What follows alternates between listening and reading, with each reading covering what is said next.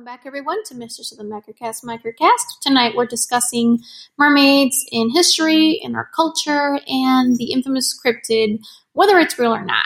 So, actually, in medieval times, it was depicted as real, so during a point in time, historically speaking, it was actually real. Now, Hundreds of years ago, sailors and residents in coastal towns around the world told encounters of their sea maidens. One story dating back to as early as 1600 claimed that a mermaid had entered Holland through a dike and was injured in the process. She was then taken to a nearby lake and soon nursed back to health. She eventually became a productive citizen, learning to speak Dutch, perform household chores, and even converted to Catholicism. Sounds a little like the Little Mermaid in a way.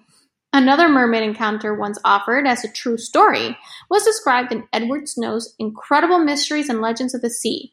A sea captain off the coast of Newfoundland described his 1614 encounter.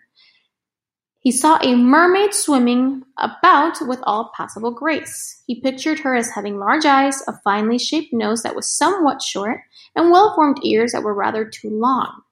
Smith goes on to say that her long green hair imparted to her an original character that was by no means unattractive.